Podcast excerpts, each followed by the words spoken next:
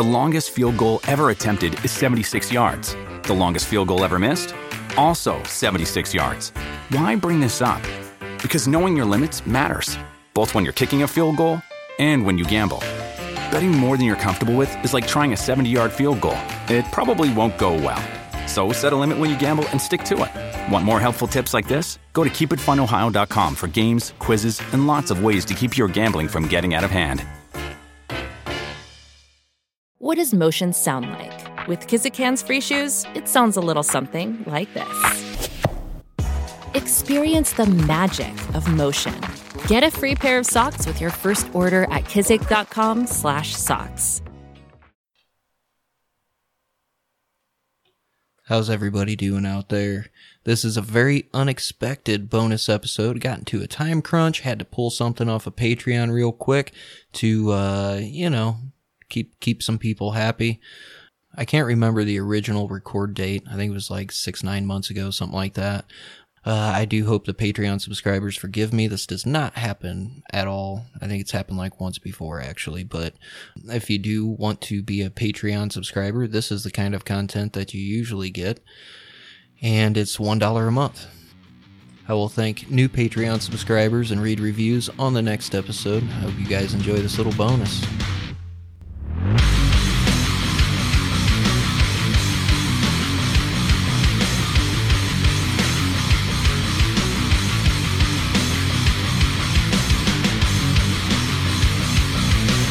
October 27, 1993, the sheriff's office in Nevada County, California, receives a call from 23-year-old Terry Knorr. She had uh, told me that she had called authorities around the whole area. She felt they thought she was crazy because of the bizarre stories she was telling. But Terry Knorr has a lot more to tell. All my life I've tried to put out of my mind what happened. I couldn't believe that it actually happened. Terry Knorr tells police her sister Susan was shot and burned alive by their own mother, Teresa. told the dispatch center that there was a body burning alongside the highway. Forensic experts determined gasoline had been poured on the victim. The coroner rules she was still alive when set on fire. I believe that Teresa Knorr was a truly evil person. No signs of any empathy towards anyone in the family structure. This is a woman without a soul. The beatings and torment continued. There were forced feedings and terrifying bedtime stories to keep her kids in line. Teresa believes that she was a good mother. She also, however, was very violent with them. They were indoctrinated into this highly dysfunctional family and a way of living, and it, it was basically normal for them. Teresa Knorr had battered, beaten, and shot her daughter Susan before nursing her back to health. one minute she could be sweet and kind, and then the next minute she, she was this evil, devil like woman. Why on earth would any mother raise a child 17 years of age and then kill it and burn it? She used them to help her to carry out the physical abuse that she wanted to carry out. What kind of mother would do that? All right, so this is a pretty graphic Patreon episode. Uh, I will say this when I undertook this, I didn't think anybody had covered it, but looking at some other podcasts, apparently it has been covered a couple times, so you can listen to this elsewhere. Uh, I will say this as well, like 90 fucking percent of this information is the same information found in all places. So I used Wikipedia as like a, a, skeleton and filled in all the blanks with extra details. So hopefully I got some information in here that you have not previously heard on other podcasts. As you guys know, I'm really, really weird about that shit. So I will say this disclaimer.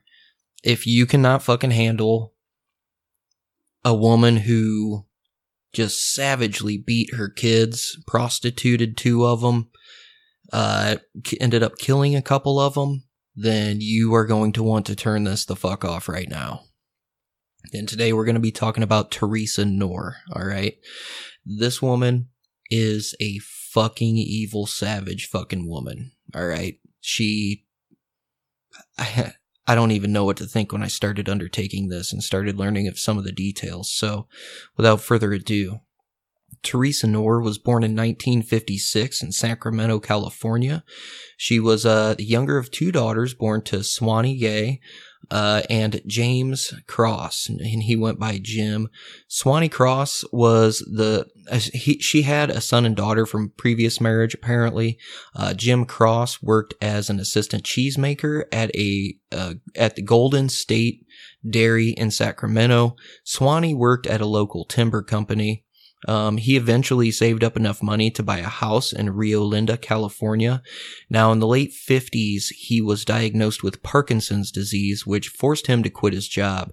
He developed a, pretty bad depression and started uh, drinking pretty heavily. So it, as it turns out, there was uh, a lot of, be- of abuse going on. He was taking out his frustrations on the family, you know, and obviously Teresa being young, uh, she experienced, you know, and saw a lot of this. It probably wasn't good for her psyche at the end of the day. Um, so Swanee Cross, uh, and the oldest daughter, which was Teresa's oldest sister, uh, was named Rosemary. Um, they kept the family afloat financially. Um, and Teresa and her mother became extremely, extremely close and Teresa just got all of the attention. All right. So when Teresa was about 14 years old, uh, on the way to the store, apparently her mother died of like a massive heart attack, and supposedly she died like right there in her arms. Uh, in March 1961, after that, uh, Jim was unable to pay for the family home, so he had to sell it. And this kind of messed with Teresa quite a bit as well, you know, not only losing her mother, but, you know, she apparently became very vulnerable and insecure from what I understand. Um, September 29th, 1962, at the age of 16, Teresa marries Clifford Clyde Sanders. He was about five years older than her. Um, they had only been in a relationship or even met for that matter for about a few months. She immediately drops out of high school and they move to a one bedroom apartment and she becomes pregnant. So on July 16th, 1963, she gives birth to the first child she had, named Howard Clyde Sanders. Uh, the marriage with her and Clifford was a fucking shitty one, okay? Teresa was extremely insecure and very, very possessive. Um, she kept him on a super short leash. She would always accuse him of cheating on her when he wasn't, and they were fucking arguing like all the time, okay? So on June 22nd, 1964, Teresa claims that Sanders had punched her in the face during uh, an argument. So Teresa reported the incident to police but refused to press charges against Sanders, and the charges were eventually dropped. Uh, about a week later, on July 6, 1964, which was the day after Sanders' birthday, the couple get into an argument. Um, Sanders had spent his birthday out with his friends instead of at home. Now, during the argument, Sanders tells Teresa that he's leaving her. He said, you know, he's like, I cannot fucking take your shit anymore. I'm fucking leaving. So as he's walking out the door, she grabs a rifle and fucking shoots him in the back. Uh, she ends up killing him. Now, she gets arrested and charged with murder. Okay. She pleaded not guilty, claiming she was acting in self defense. Now, during her trial, uh, she was pregnant with her second child. And she claimed that she had shot Sanders because he he was a violent alcoholic who physically abused her. Um, and the sad part is, like I said, he was shot in the back as he was walking out the door. Okay, but she's standing there, you know, kind of pregnant yeah, she got the sympathy card pretty hard on this one. Now, it sucks because even Sanders' relatives testified that Sanders was not violent or abusive, while the prosecution claimed that Teresa killed Sanders maliciously and without provocation. Now, Teresa's own older sister, Rosemary, uh, also testified stating that Teresa was possessive and jealous and, quote, would kill him before any other woman could have him, end quote. Teresa ended up getting acquitted of Sanders' murder on September 22nd, 1964. And a weird little fact about this, a little detail about this case is the very next day when she got acquitted, she walked into the lawyer's office wanting her rifle back. Like zero fucks given. She's like, give me my rifle back. That's my rifle. Like nothing ever fucking happened, okay? So on March 16th, 1965, Teresa gave birth to her second child, Sheila Gay Sanders. After Sheila's birth, uh, Teresa began drinking very heavily. Um, she regularly drank at the uh, the local American Legion Hall, where she met a guy named Estill Lee Thornsberry, a disabled uh, U.S. Army veteran. The two began a relationship, eventually moved in together. During the relationship, Teresa would re- re- ugh, routinely leave her children with Thornsberry while she was out drinking and staying out at night, you know, for day or two at a time. Thornsberry began to question her about it. Um, and she, like I said, she was literally staying out for days at a time. And the uh, the re- relationship only lasted about a few months um, after he found out that she was having an affair with his best friend. Now, uh, Teresa began a relationship with a guy named Robert Knorr, who was Estill's friend, uh, and she soon became pregnant, and the couple uh, married on July 9th, 1966. Now, on September 27th, 1966, Knorr's third child, Susan Marlene Knorr, was born. Uh, and then on September 15th, 1967, William Robert Knorr was born. On December 31st, 1968, Robert Jr., uh, Robert Knorr Jr. was born. And then on August 5th, 1970, the youngest and last child, Teresa Marie Knorr, known as Terry, was born.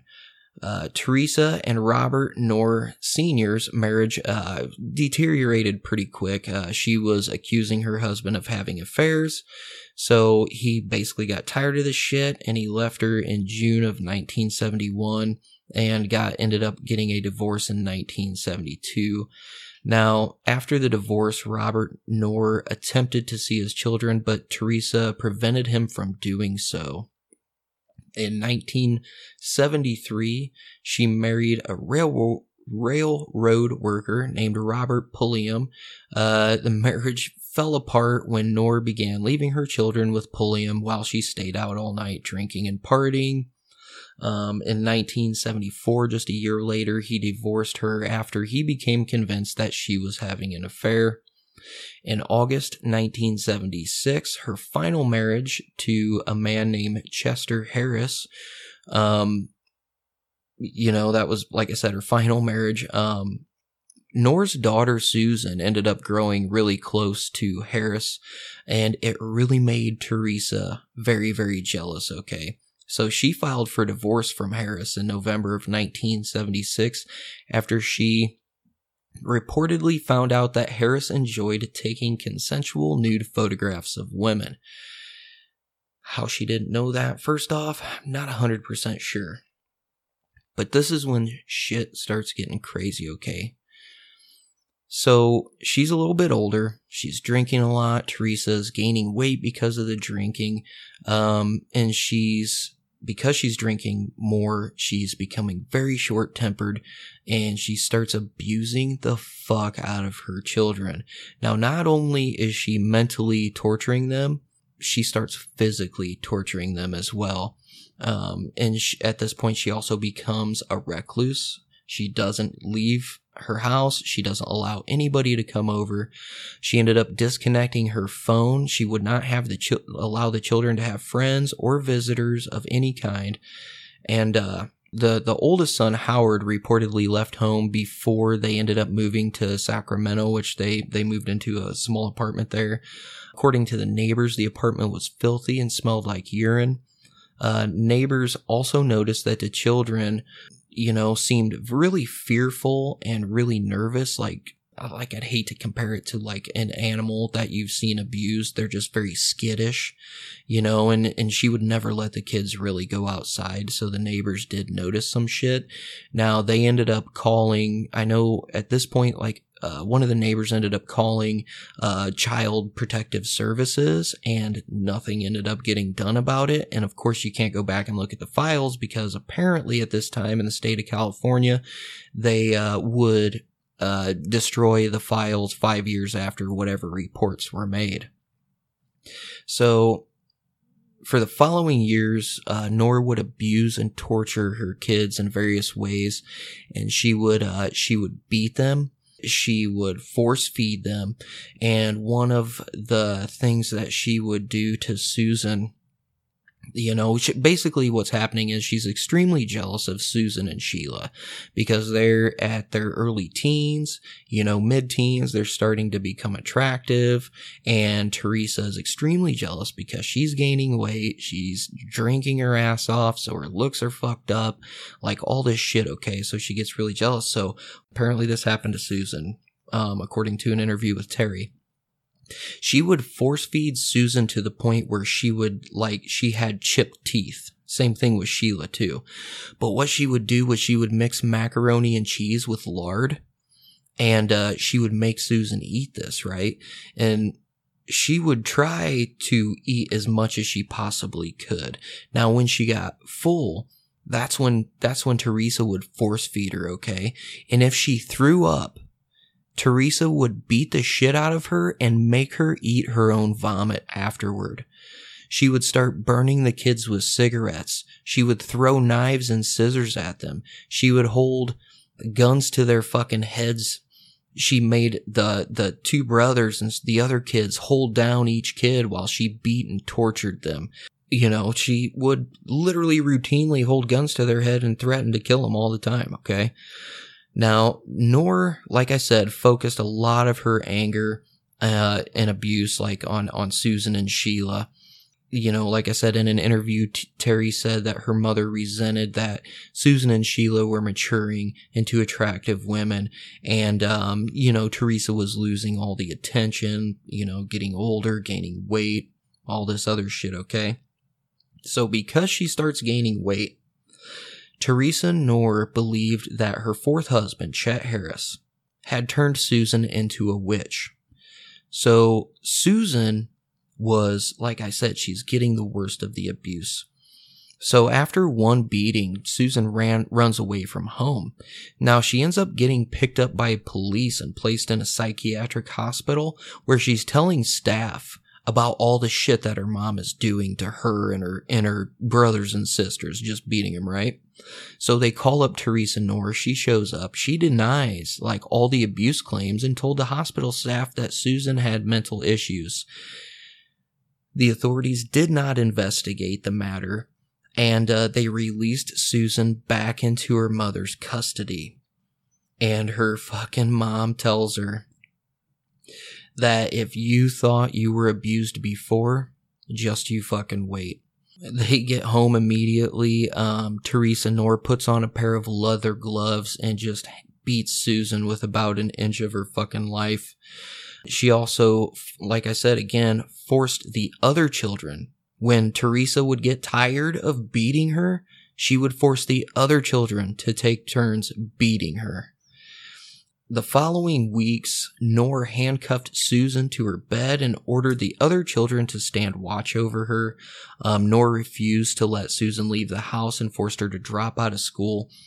But what she did make her do was become a prostitute at the age of 16 because they needed the fucking money. Teresa's not working. Ter- some of the stories that Terry tells, um, the youngest daughter, she tells a story of when she was in the third grade. Uh, you know, she's shows her mom, or her mom shows up to school while she's at recess for a parent teacher conference. Uh, you know, Terry runs up, hugs her mom. I love you, mom. And her mom hugs her back and, you know, says, Oh, I love you too. And when they get home, apparently the teacher had said that Terry was telling her, meaning the teacher, that Teresa, her mother, was, was beating her. So when they get home, Teresa locks Terry in a fucking deep freezer, and Terry straight up is like, I never told the teacher anything, you know, blah, blah, blah. Didn't fucking matter. Beats her ass and fucking locks her in a deep freezer. Another story is that uh, another neighbor noticed Terry's clothes were worn down one day. So she offers the family a bunch of hand me down clothes to try to help out. So Teresa thinks that Terry is running around telling people that they're poor and they need charity and shit.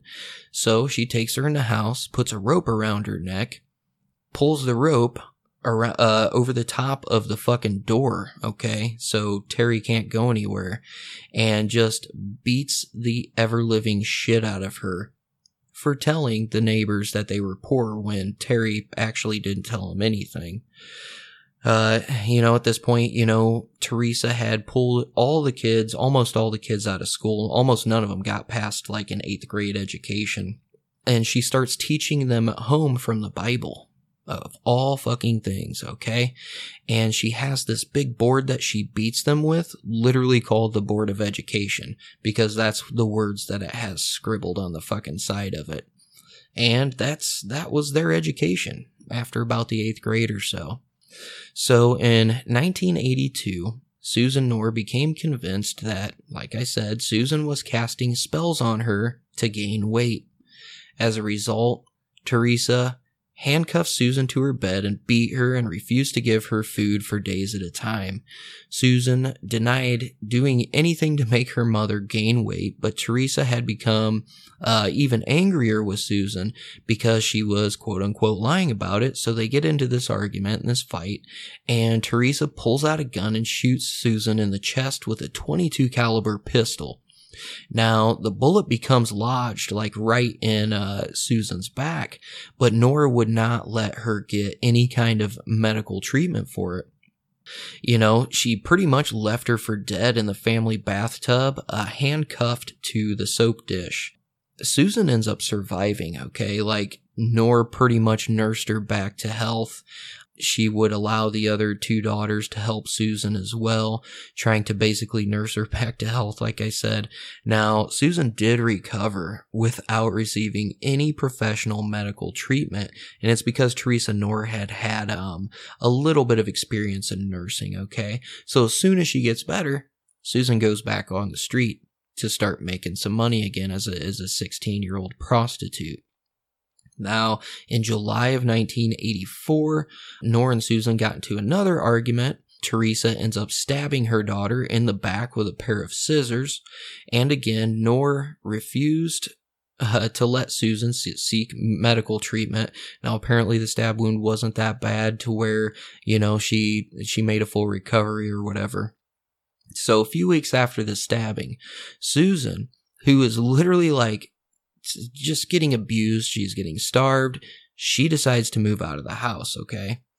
So Knorr agrees to let her go under one condition that Susan lets her remove the bullet from her back so it cannot be used as evidence in the event that Susan wanted to go report some kind of crime or abuse. Now, Susan was like, you know what? Fuck it. I need out of here. Yes, just get the fucking bullet out. So she handcuffs her to the kitchen table, laying on the floor. Uh, Knorr feeds her uh, some some pills and some whiskey as an anesthetic until she passes out. Uh, while Susan is unconscious, Knorr has her 15 year old son Robert remove the bullet with a fucking exacto knife. So he ends up getting the bullet out, and Teresa flushes it down the toilet. Now, Susan ends up waking up the next day and she's fucking hurting, right? And over the next couple days, she starts uh, developing uh, septicemia and she becomes delirious.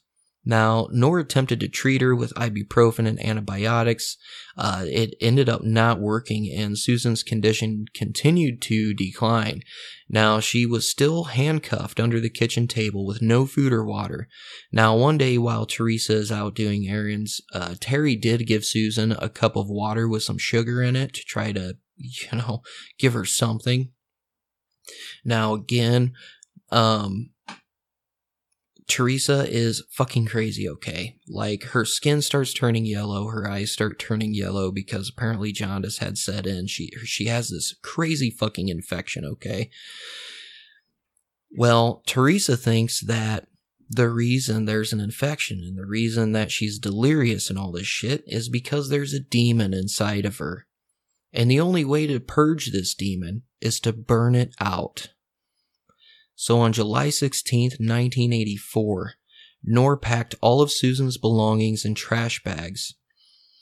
She tapes her arms and legs together with duct tape, puts duct tape over her mouth, and and mind you, like Susan is in no position to be fighting. She's literally near death, wearing diapers. Okay, like, you know, she's fucking defecating all over herself and shit. And uh, she orders her sons, Robert and William, to put Susan in the car. They drove her to Squaw Valley, which is by Lake Tahoe, the Squaw Creek Bridge on Highway 89, and it is there where Robert and William placed her on the side of the road on top of the bags with all her belongings. And then the boys doused Susan and the bags in gasoline and lit her on fire. The next morning, two motorists passing by see Susan's still still bodies just still smoking, okay? An autopsy was done and it was determined that Susan was still alive when she was lit on fire. Now, the remains were in such bad shape. There were no dental records, no fillings. The hands were burnt uh, so bad they couldn't get fingerprints. Half of her face was burned off. So, like, there was no positive ID that could ever be made. And Susan became classified as Jane Doe number 4873 slash 84. And she was entered into the California Department of Justice Missing Persons Database. So, after Susan dies, Teresa starts directing the majority of her abuse towards her next oldest daughter, Sheila.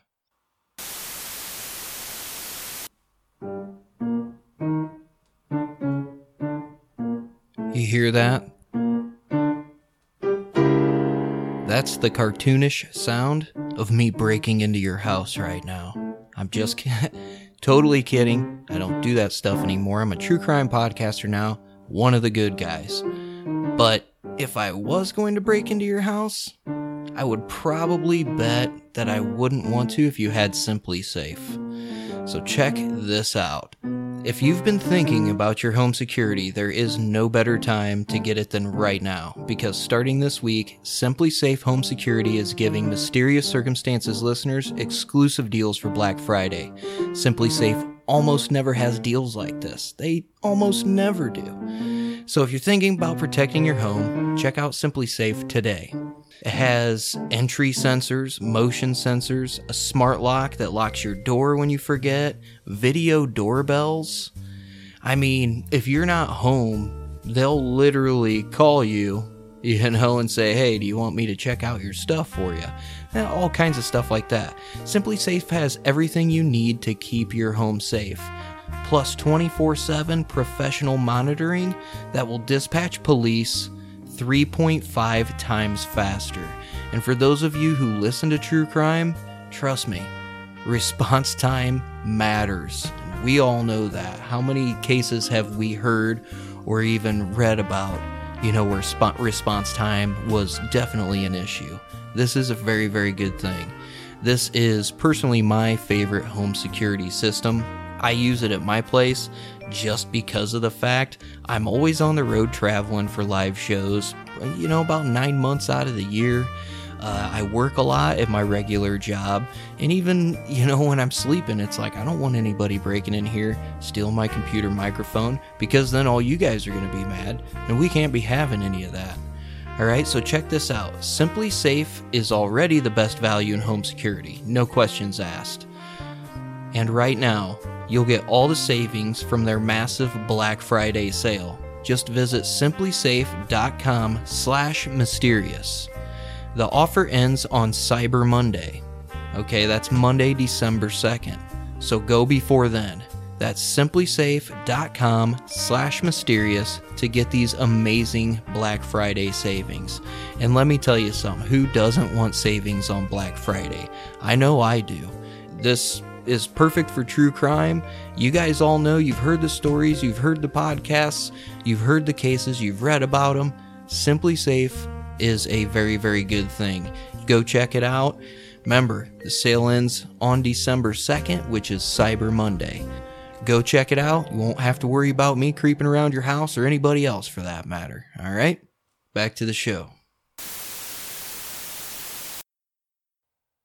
Now, in May 1985, Teresa was unemployed. She was on state assistance.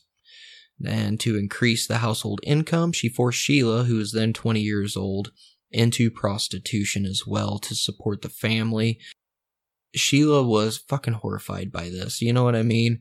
She didn't, but she didn't have the courage to, she literally did not have the courage to disobey her mom.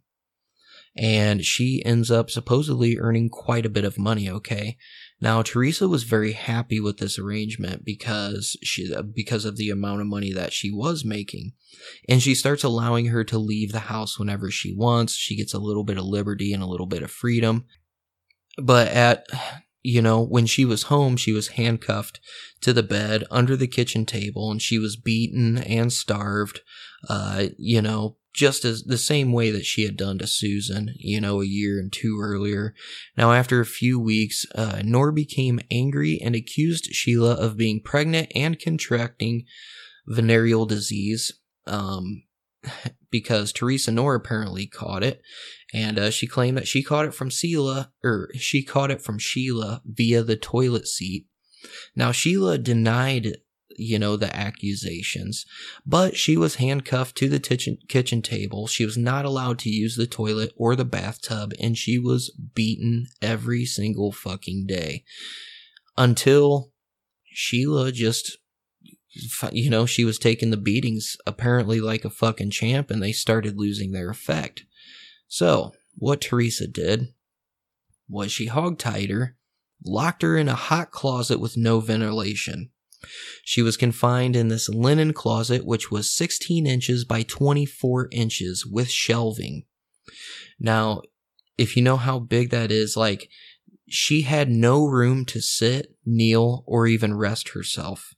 Uh, Teresa, you know, forbid the other children from giving Sheila any food or water, or from even opening the door to the closet to let fresh air get in.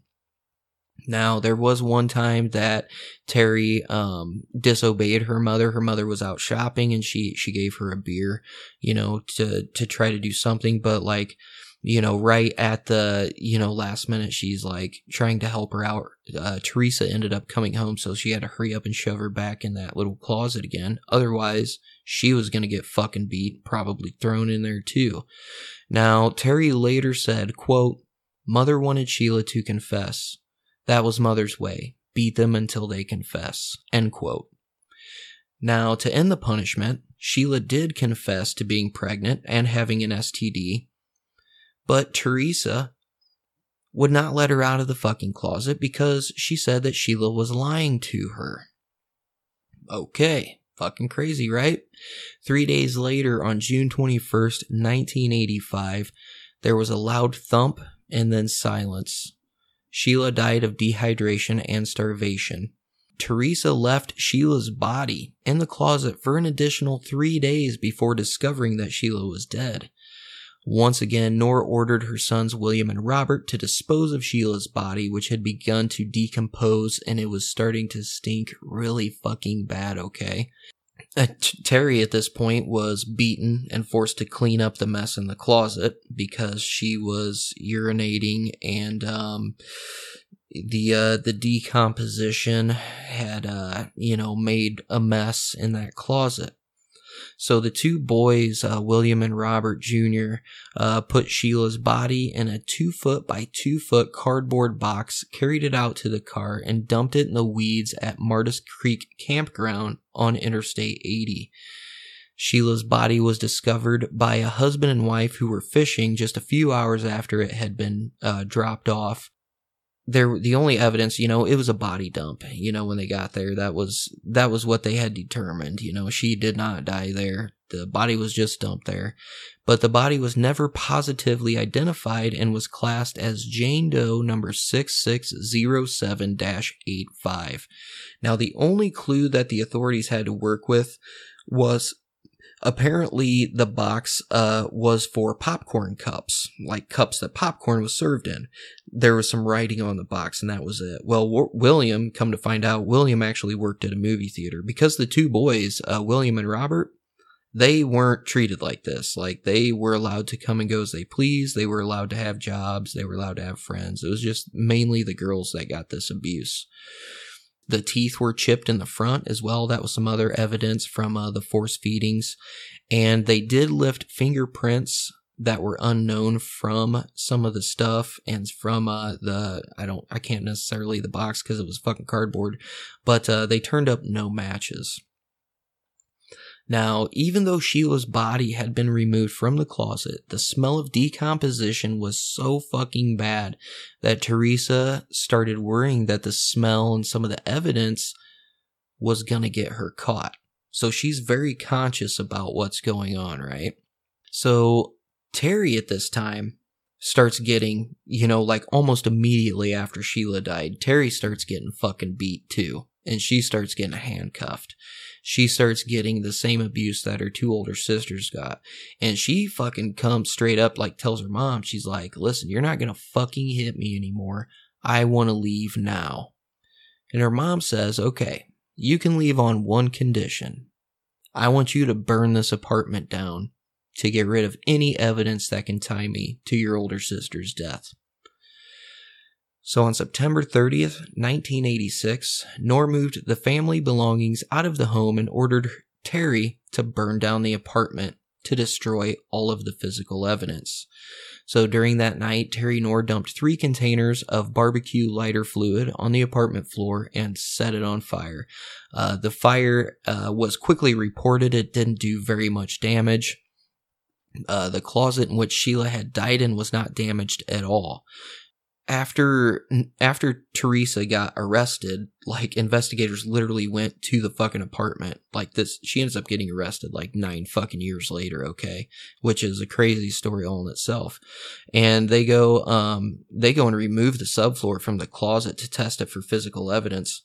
Um, now after they leave the Sacramento apartment, uh, Teresa Knorr goes into hiding um, her her children who were still alive, uh, who were then of legal age, pretty much just severed their fucking ties. They're like, we're fucking out of here. We're done with you.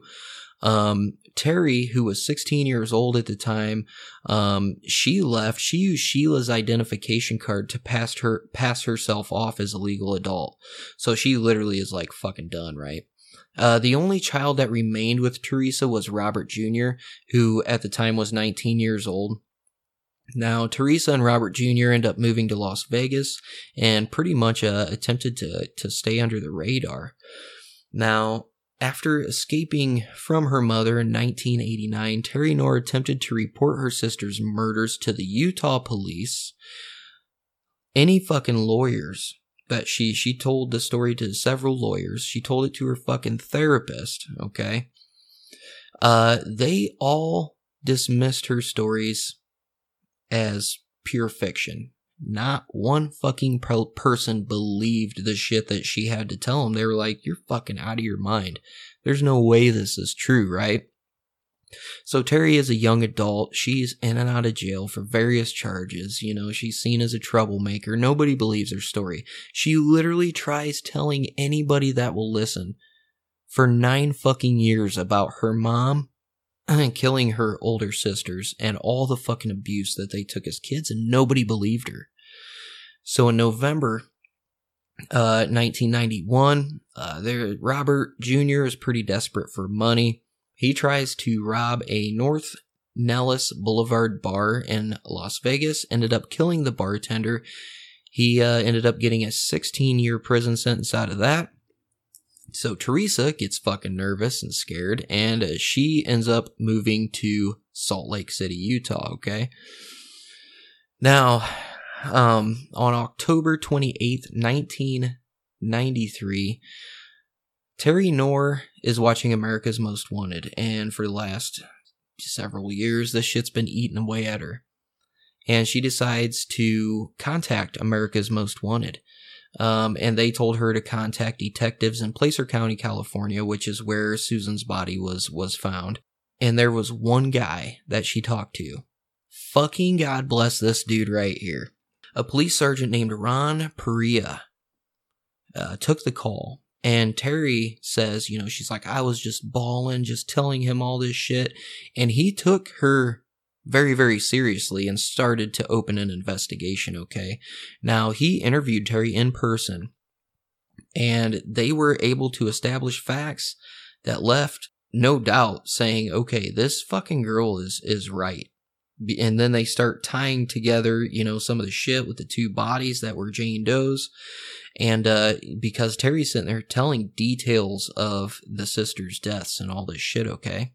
So on November 4th, 1993, just a week later, Teresa Knorr's son William was arrested in Woodland, California, where he had been living and working. Uh, Robert Knorr Jr. was charged with his sister's murders while he was serving a 16 year sentence in an Ely, Nevada prison for the, like I said, the 1991 murder of a Las Vegas bartender. Um, both resisted the questioning initially, um, but they did later confess about their roles in the murders of their two sisters. On November 10th, 1993, Teresa was traced to Salt Lake City, Utah, where she had been arrested for drunk driving five days earlier. Now, she was aware of the investigation and she was getting ready to run. She had withdrawn 4000 fucking dollars from her bank account and she had told her boss that she was leaving town, okay? But when Sergeant John Fitzgerald came knocking at the door, she answered and Teresa Knorr was arrested at her home in Salt Lake City. Uh, at the time of her arrest, she was using her maiden name of Cross. Uh, she was, and she was working as a caretaker for her landlord's 86 year old mother.